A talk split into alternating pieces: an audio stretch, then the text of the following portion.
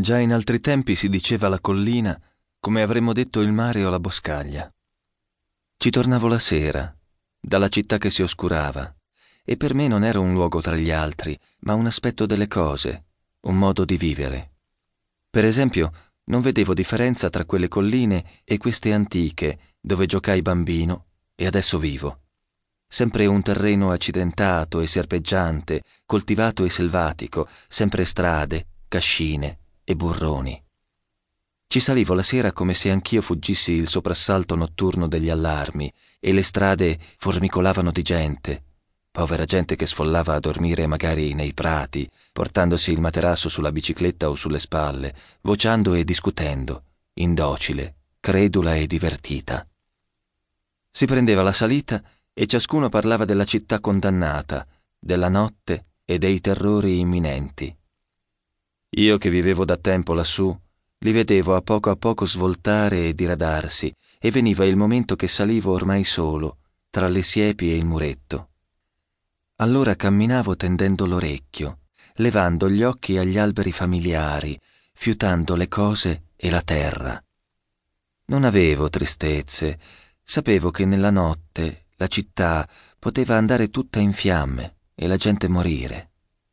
I burroni, le ville e i sentieri si sarebbero svegliati al mattino calmi e uguali. Dalla finestra sul frutteto avrei ancora veduto il mattino.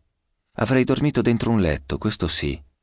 Gli sfollati dei prati e dei boschi sarebbero ridiscesi in città come me, solamente più sfiancati e intirizziti di me. Era estate e ricordavo altre sere, quando vivevo e abitavo in città, sere che anch'io ero disceso a notte alta cantando o ridendo, e mille luci punteggiavano la collina e la città, in fondo alla strada. La città era come un lago di luce. Allora la notte si passava in città. Non si sapeva che era un tempo così breve. Si prodigavano amicizia e giornate negli incontri più futili. Si viveva, o così si credeva, con gli altri e per gli altri. Devo dire, cominciando questa storia di una lunga illusione, che la colpa di quel che mi accadde non va data alla guerra. Anzi, la guerra, ne sono certo, potrebbe ancora salvarmi. Quando venne la guerra, io da un pezzo vivevo nella villa lassù dove affittavo quelle stanze, ma se non fosse che il lavoro mi tratteneva a Torino, sarei già allora tornato nella casa dei miei vecchi tra queste altre colline.